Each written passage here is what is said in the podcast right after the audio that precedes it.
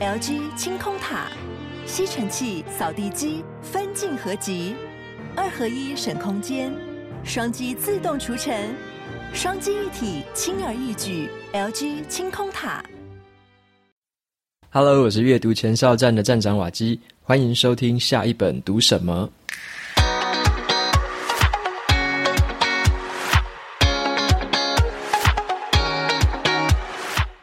本集节目是由 Himalaya 赞助播出。 Himalaya 是一个手机的 APP， 它本身呢是一个中英文的音频学习平台。在这个 APP 里面，你不只可以听 Podcast， 你还可以听很多的中文有声书。那让我最印象深刻的是它里面有非常多的中英文的双语的这种有声音频的课程。那这个音频的课程还有一个特别的地方，是它有许多的这个世界级的大师来教导这个课程，包含我们常听到的 Elon Musk， 还有 Seth Godin 以及这个 Tim Ferris， 这些很有名的商业领袖或者是作家，他们都在这个 APP 上面开立了自己的音频课程。好，那这个音频课程如果你成为 VIP 的付费会员的话，是可以免费畅听所有包含1000堂以上的音频课程以及5000本以上的这个中文有声书。那么我特别跟 Himalaya 争取到了一个我们读者的优惠，这个优惠码是W-A-K-I-R-E-A-D， 如果你用这个优惠码去注册这个平台的话，你可以享有目前全台湾最高的优惠天数60天的免费体验。那在这个体验的期间，你是不会被收取任何的费用。如果最后听不习惯，可以在这时候取消，但是你如果听得越来越喜欢，你可以在之后选择续订。所以推荐这一个很棒的优惠给所有有需要的读者们，你可以在 show notes 里面找到这个连结还有优惠码。接下来就回到今天要跟大家分享的主题。在主题开始之前，我要先跟大家拜个年，因为在你听到这集节目的时候，说不定已经是在过年的前后。那瓦基要在这边祝大家这个新年快乐，万事如意，然后牛年行大运。那么在新的一年，也希望你可以随时找到很棒的书或者是很好的书可以随时阅读。那有了这个频道来陪伴你的话，你也可以随时知道下一本读什么。好，那接下来的话，我们分享今天主要聊的这本书。这本书的书名叫做《失控的群体思维》。好，失控的群体思维。这本书的副标题呢是叫做人的一举一动都逃不出所谓的群性。这个群是群众的群 OK， 群性。也就是说，我们其实并没有我们自己想象中的独立，我们很容易受到周围群体、周围群众的影响，尤其是跟我们最接近的这些亲朋好友。好，那你有听过一个说法吗？这个说法就是说，你跟你身边最亲近的5个人，这5个人平均起来就是你自己。有点像是我们常见的这个成语啦，近朱者赤嘛，然后近墨者黑。好，那这样子的话，我们就开始来想一下说，我们人类的这个行为呢，到底是怎么样的情况下会受到别人影响？那什么样的情况下我们又想要特立独行 ？OK， 那这本书的作者是一个心理学家，然后他同时也是一个人类行为学家，他的名字叫做麦克庞德。那这个作者他就是利用他的专业，然后用他的这个研究来探讨所谓的群性如何影响了我们每个人的每一天的生活跟我们做事情的方式。好，那其实这个群性呢，如果我们运用的好的话，可以在人类的社会里面带来团结的效果。但是当我们使用的不好的时候，走到了另外一个方向，就变成了一个分裂的极端。大家最近比较有感的例子，应该就像是那个川普跟拜登刚刚落幕这个美国大选嘛。那你看，我们有时候会说，有些人批评这个川普的支持者，说他们是跟魔鬼在做交易；那有些人就会去批评这个拜登的支持者，说他们是中共的同路人。所以在这个自己的群体里面是非常团结的，结果对外面的时候就是一个分裂然后极端的状态。所以就是让我们来思考说，为什么这个群性会带来团结跟分裂这样2个不同的现象。首先是这个群性带来的好处，带来一个好处就是让我们可以团结。那团结是为什么呢？是因为有一群人在身旁的时候，你会觉得很安定，很有一个安心感。那第2个的话是你会觉得愉悦，如果这些人刚好又跟你是这个志同道合的人的话，你会觉得很愉悦很快乐。那第3个的话是你会觉得满足，因为你可能讲什么话大家都会附和你，那赞同你，这样子的话你会有一个满足感。好，所以这样子的一个群性会在这个情况下让我们变得更团结。但是反过来说，如果像我们这个一个群体，然后要去面对一个未知的事情，或者说我们不太认识的事情，这时候会发生什么状况？好，这个时候就会发生这个群体对于这个未知的事情会感到恐惧。那如果说周围的人开始恐惧，那你就会跟着感到恐惧，这个情绪被传染了。那第二个问题就是当这个情况发生的时候，你就会越来越变成说你会越来越在这个小团体里面跟他们依附的越来越紧，你反而不敢离开这个小团体了。那第三个的这个坏处的话就是说，反而在这个时候，因为我们有因为恐惧，然后因为这个抱团嘛，然后你会开始对于这个未知的另外一个团体，你会开始有点藐视他，或者说敌视他，所以这个时候就开始出现了这样子的两个对立的团体。那两个对立的团体最后就会变成走向分裂。好，那如果说没有适当的沟通，最后就会走上越来越极端的分裂。那所以说群性可以带来团结，但是也可以带来分裂，是因为这样子的。所以这本书里面呢，作者他就有试着去问几个问题，然后用一些案例跟故事去说明这些事情。像他就问了说，什么时候呢我们该要顺从着大家，要合群嘛。好，那什么时候我们又该当个独行侠，要找回自己冷静跟理智的声音。然后另一方面就是我们可以怎么样的去善用这个群性，有时候要号召群众，要号召志同道合的人。那有时候你又可以去想一下，这个群性在你的生命里面到底是不是必不可缺的东西，你要怎么样面对如果周围没有人的时候，你要怎么样面对孤独的感觉，或者说你要怎么样面对你自己感到孤单的时候，你要怎么样独处。好，那这本书就是试着去回答这些问题，那就是会让我们去思考一件事情，就是群体到底是怎么样影响了我们自己的个体，那我们自己的个体可以做些什么 OK， 保持自己的这个理智或者是意识。OK， 那这本书就是想要解决这样的几个问题。那么接下来我就陆续和你分享一下这本书里面我看到的五个很有意思的重点啦。那第一个重点的话是，为什么我们这么容易被别人影响 OK， 就是回答这本书里面最开始的问题。那第二个重点就是为什么我们要懂这个群众心理学 OK， 为什么要懂。那第三个就是说所谓的这个平民其实也可以变英雄，那有时候这个恶人罪恶多端的人，他其实可能是一个很平庸的人 OK。 那第四个重点就是说，为什么有时候太过团结反而有害 OK， 就是呼应到刚刚我有讲到的一件事情，团结跟分裂嘛，为什么有时候太团结反而会有害。那第五个最后一个重点就是孤单跟独处其实是不一样的两件事情，为什么有时候我们会感到孤单，那有时候为什么我会觉得说独处的时候其实感觉很开心。好，所以说孤单跟独处到底有什么差异。那我们回到一下第一个重点，第一个重点就是说我们其实是非常容易被别人影响的。为什么会这么说？其实我们人类啊，在这个社会上生存，其实本身就会有一种天性，就是一个叫做社会模仿的一个天性。也就是说我们人其实是一个社群动物，在不知不觉中你会模仿起另外一个人的动作。那作者他们就有做一些实验嘛，他们就用这个吃饭来当例子，例如说他们就找了一群人是这个演员，那另外一群人就是所谓的被测试的人 OK， 参与这个测试实验的人，那他们就让这个演员吃饭的速度啊，跟他们吃饭的顺序啊，用餐的顺序习惯就是表现出来不一样的样子，那他去观察说在对面的这个参与实验的这个那个受试者，参与实验的这些人，他们怎么吃，吃饭速度是不是也会跟着改变，或者说吃饭的这个节奏啊，还是样子跟他们的神情是不是也会跟着改变。那实际上来这个研究之后发现，这个实验结果是很肯定的，就是根据统计的结果下来啊，当这个演员吃饭吃得快啊，或者说改变样子的时候，那其实在对面的这个受试者呢，他们其实也会跟着变，跟着速度也会变，然后吃饭的样子也会变，用餐的习惯，用餐的样子也都会变，然后就越来越想越来越想，他们就发现了这个情形。那你也可以去想另外一件事情，像作者就有提的，我们常常有听到人家在说夫妻脸夫妻脸嘛，相处很久的伴侣看起来会很像，其实也是因为这样子，你花最多时间相处的人，到最后你们喜欢的东西啊，或讨厌的东西其实都会越来越像，那甚至是你的表情啊，你的喜怒哀乐都会越来越像，也就是群性的另外一个表现啦。群性的另外一个表现就是会有一个情绪传染的效果，别人开心你会跟着开心，别人难过你会跟着难过，这个是我们人类很自然的一个反应。好，所以说群性就会让我们产生一个模仿的一个现象，以及一个情绪被传染的现象，所以这个是天生的啦，我们在这个人类的基因里面本来就是在这个群体里面生活，所以我们很容易受别人影响，是因为这样子。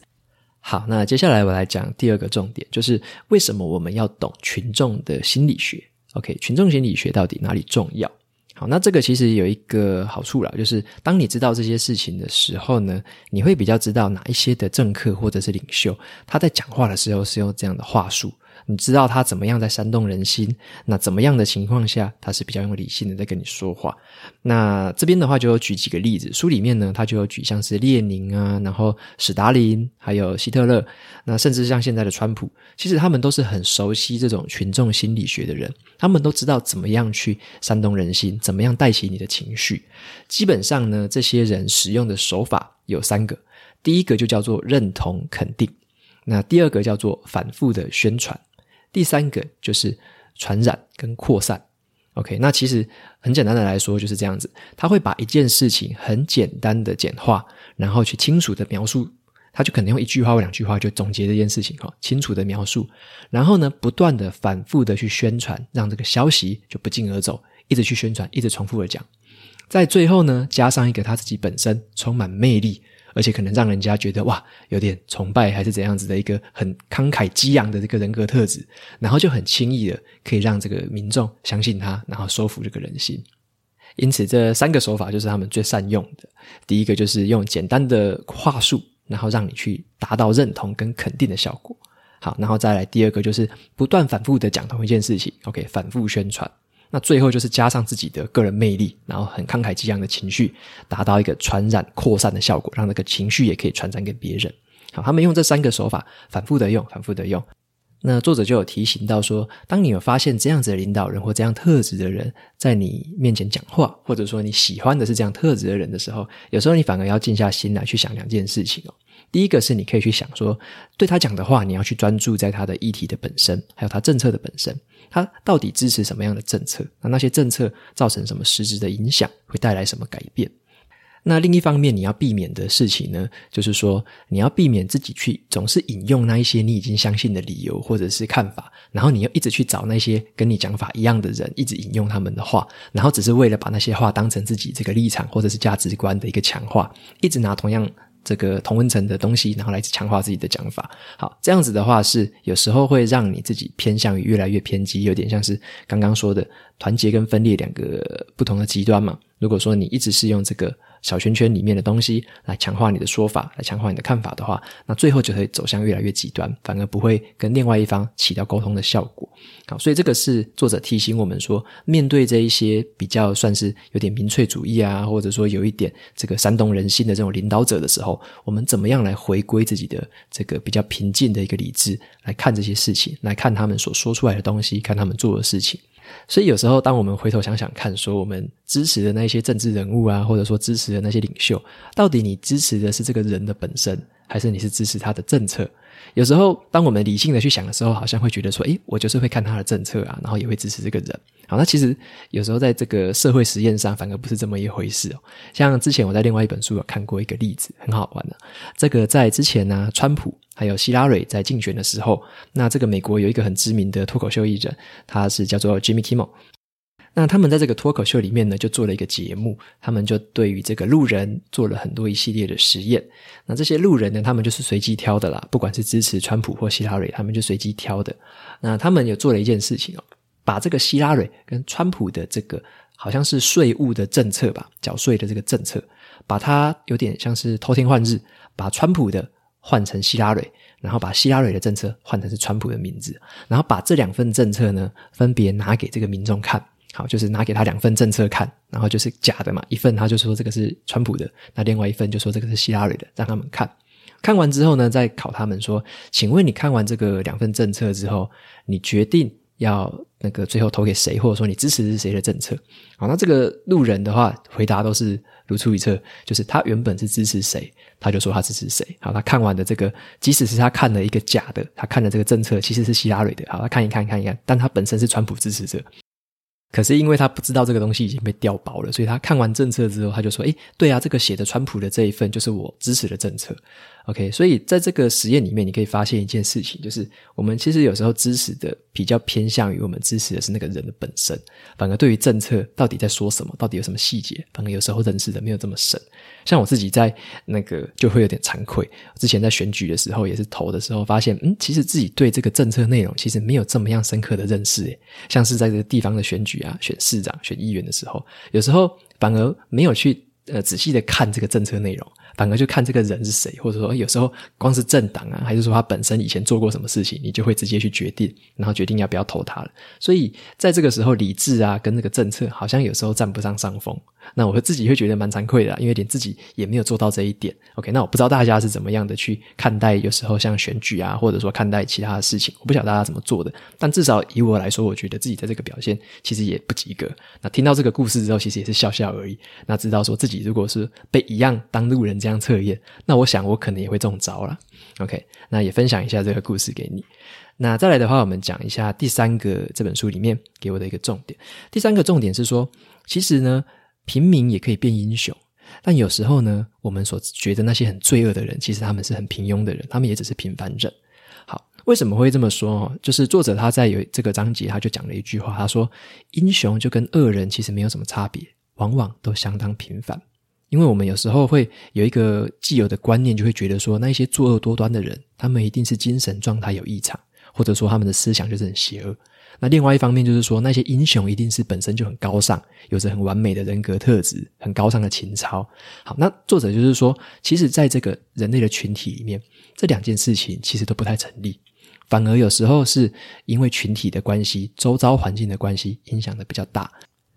那这本书里面呢就举了一些例子啦，像是在这个以色列啊跟巴勒斯坦那边的冲突来说，巴勒斯坦我们一般的印象就是知道说他们是恐怖分子，然后会做这个人肉炸弹啊之类的这种炸弹客的行为。好，那我们会觉得说这样子是不是因为他们的宗教的信仰很极端啊，然后人的思想很邪恶什么的，那有时候可能也会知道说他可能是逼不得已的。那这个作者他就有观察到说，其实在巴勒斯坦社会呢，他们有营造出一个现象，就是他们营造出一个群体的氛围，是代表说这个自杀的炸弹客其实是牺牲小我完成国家的这个氛围。而且呢他们在街上到处都会张贴这个，如果你是成为了炸弹客然后英勇的殉职的话，他们会把你的照片放在路边然后表扬，甚至是整个社会呢对于这些已经牺牲的炸弹客啊，对他们家人的照顾也是无微不至，而且甚至他们留下来的这些家人会获得更好的照顾。那在这个群体的氛围的影响之下，他们会认为说这样子的一个炸弹的行为是一个荣耀，而且还可以让家人沾光，而且让家人活得更好。所以在这个群体的这个影响之下，他们不会去认为说这个炸弹客是一件很邪恶的事情，反而这个有时候我们在想说炸弹客是不是有特别的年龄啊，或特别的性格啊，特别的身份或特别的职业，那其实最后分析起来的结果发现，那个整个炸弹客的族群其实差不多，这个年龄的分布或者说性别的分布以及这个职业的分布其实是差不多的，没有说特别哪样的人一定会成为炸弹客，反而在这个群体之下，每一个平凡人都有可能是挺身而出的炸弹客。好，那另外一个现象就是说平民其实也可以变英雄。这样子的说法是这样，在这个很多的这个二战啊，或者说在一些社会上英勇的这个事件，作者他们有去发现说，这些被称为英雄，或者说好像救人无数，或者说挺身而出的这些英雄，其实他们本身也是非常平凡的一群人。但如果说他们要研究出这些英雄彼此有什么共同的特色，那大概就只是这样子而已，就是这些人他平常就会比较多关怀别人一些，然后也比较无私 OK， 比较会乐于助人这样子的人 OK， 那这样子的人他大概在这个有遇到危机或者说遇到一个需要他挺身而出的时候，那他会本着他原本就喜欢帮助别人的心态，就在那时候挺身而出了。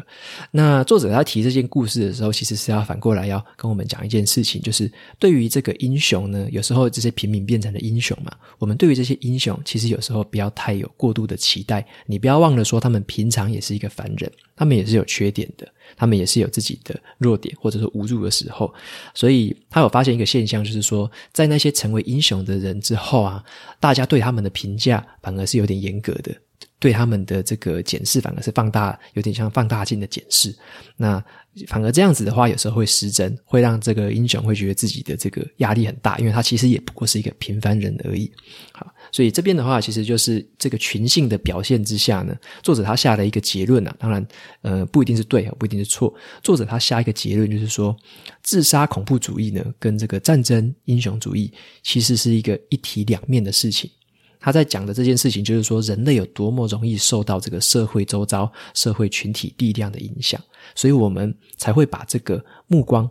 放到这个社会的体制的改善跟文化的改善，我们要去改善的是这些东西，而不是单纯去针对某一个个人某一个个体去单纯妖魔化他的故事，或者说对于这个英雄的故事产生一个盲目的崇拜。 OK， 所以他是要我们拉回来，从一个社会的群体的体制还有文化的角度去思考这些事情。再来第四个重点是说，为什么有时候太过团结反而对我们有害呢？ OK， 有时候太团结对团体其实也是有害的。那这边要讲的一个重点就是团体迷思这四个字。团体迷思在书里面呢用很大的章节来讲的这个部分哦，作者他所说的这个团结，有时候他说是一把双面刃啊。为什么说团结有时候是一个双面刃？因为呢，如果它是一个正面的效果，它会变成说刚刚讲到的，它会带来一个团体里面很愉快的感受，然后让个人的自尊心受到了鼓舞，然后感觉自己充满了力量，那就让这个群体产生了一个很强烈的动机嘛，不惜一切呢，你也要维护这个群体的向心力。但是反过来说，在这种已经太过于团结的情况下，这个有些我们讲异议分子好了，就是有不同意见的人，他们反而不可能去发表，或他完全不愿意去发表那一些可能会造成这个群体共识有危害啊，或者说跟群体共识不一样的事情，不一样的意见。当他看到错的事情他不会讲，当他看到觉得不太恰当有点疑惑的事情他也不会讲，因为这个可能会伤害到了群体的感情嘛，伤害到了群体的利益，他就不会去讲也不会去做。那这个时候呢，因为你在这个团体里面你讲出了任何跟人家意见不一样的东西，你反而会遭受到排挤，别人会说你不合群。所以有时候太过团结反而会有害，在很多的商业例子上，或者说像有时候之前在这个喜马拉雅山的登山的这些登山队里面，有时候会发现这个现象，太过团结或者说太过这种极权主义的这种团队，有时候反而会遇到这种状况，队员看到错的事情不敢说，看到不适当的事情不敢讲，那这反而对团体有时候是有很大的害处的。那么太过团结还有另外一个坏处，就是说当你面对这个不确定的事情，尤其是当你整个团体面对一个不确定的事情的时候，会用一个恐惧的心态去面对它，就是因为我们整个团体嘛，对这件事情都不确定，不确定未来的经济走向是怎么样啊，不确定这个对方国家会怎么样的发展，会怎么样的对我们做出行动。当我们开始恐惧的时候，整个团体都恐惧的时候，这个恐惧是会传染的。那这个渐渐的就变成一个同温层的效应嘛，当你越感到恐惧的时候，你就会越紧紧的贴附在自己的小团体里面，而且你会开始敌视对方，开始藐视对方。那这时候呢，其实在我们身旁周遭的这个媒体啊，或者说包装杂志，有时候反而会有点像提油救火，他们反而会知道说大家都在这感染这个情绪，所以就会一直写这样的文章，一直发表这样的新闻，然后让整个社会就是陷在这一种情绪里面。因为他们知道说这样的东西有卖点嘛，大家现在是恐惧恐慌的，就会生产出很多这样的东西，让你进一步的加深这个社会的分化，或者说加深这个社会的隔阂，那有时候可能会加深你的恐惧，然后让你做出一些不理智的行动。好，那这个是我们有时候要静下心来想的事情，就是说当周围的人全部都在恐惧的时候，你是不是有办法静下心来理智的去思考当前的局势到底是什么，是因为不确定性带来的恐惧，还是因为周围的人不愿意去认识对方，不愿意去了解对方，不愿意从对方的观点去想事情。所以这个有时候是我们必须再回来思考的议题。最后来讲一下第五个重点，第五个重点是在谈两个单字哦，一个单字叫做孤单，一个单字叫做独处。好，这两个单字听起来都是一个人的状态嘛，就是周围没有别的人嘛。那但是孤单跟独处其实是不一样的，因为呢，孤单比较像是说你会自己认为自己是孤立无援的，没有人关心你的，这个叫做孤单。好，那另外一个独处不一样，独处是你的心里面其实你还是有群体所在，只是这个时候周围没有人而已，你只是这个时候独处，单独一人享受自己的时光。所以完全是一样的状况，就是你周围没有人，但是有时候你会感觉到孤单，有时候你却觉得自己在独处。好，所以为什么会有这样的差别哦？那这样的差别呢，其实在作者的定义里面，他认为说都是来自于我们对于群体这个连结的渴望，我们人其实还是会渴望一个群体连结的，无论你有时候感觉到孤单或者是独处的时候。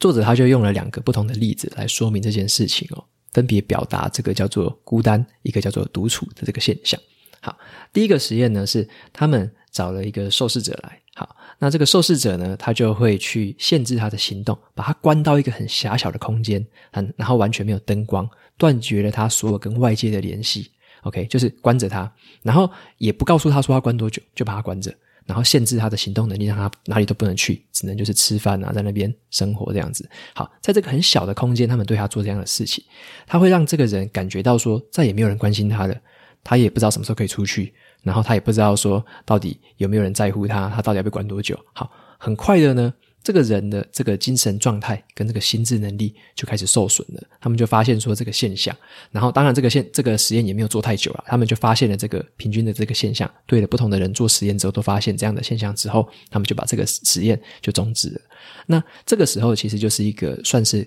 那个孤单的感受，因为他会觉得自己孤立无援，完全在那里面不知道要做什么，然后也没有什么信念，也不知道自己到底能不能出去，什么时候可以出去。好，这个时候就是孤单的痛苦。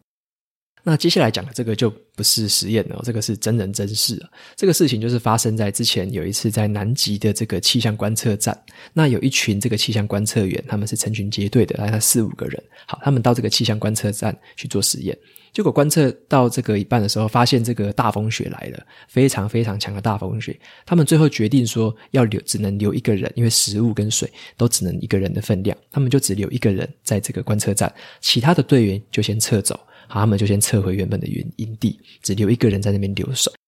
那这次留守的这个人啊，他其实在那边也不只是留一两周而已哦，是留好几个月。那好几个月的时间都是一个人在那边，因为最后这个天气终于好转的时候，他的其他的队友终于就是成群结队的又前往这个观测站，想要去找他，去拯救他。那他们也算好了，大概这个粮食大概这时候快没了，所以他们就真的逼不得已在这时候再回去找他。那回去找他的时候，发现这个观测站已经被这个雪几乎是埋起来了。他们后来把这个雪挖开之后，把这个人找出来。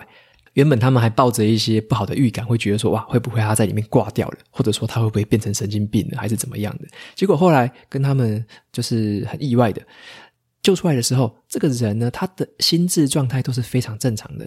而且他还是蛮有精神的，虽然说苍老了许多，然后很多的这个毛发都没有刮掉嘛，然后胡子一堆。好，但是他们发现说他在这个精神状态还是很正常。后来他们回去之后也对他做了一些访问跟研究。那这个人他最后告诉他们说，为什么他在这里面还可以维持自己的理智，因为他在这个观测站的时候，虽然他是一个人，但是他自己的感觉，他自己一直在精神上面觉得自己跟这些队友实际上是有连接的，而且他认为他跟家人总有一天一定会相见。他一直存在这个有点像是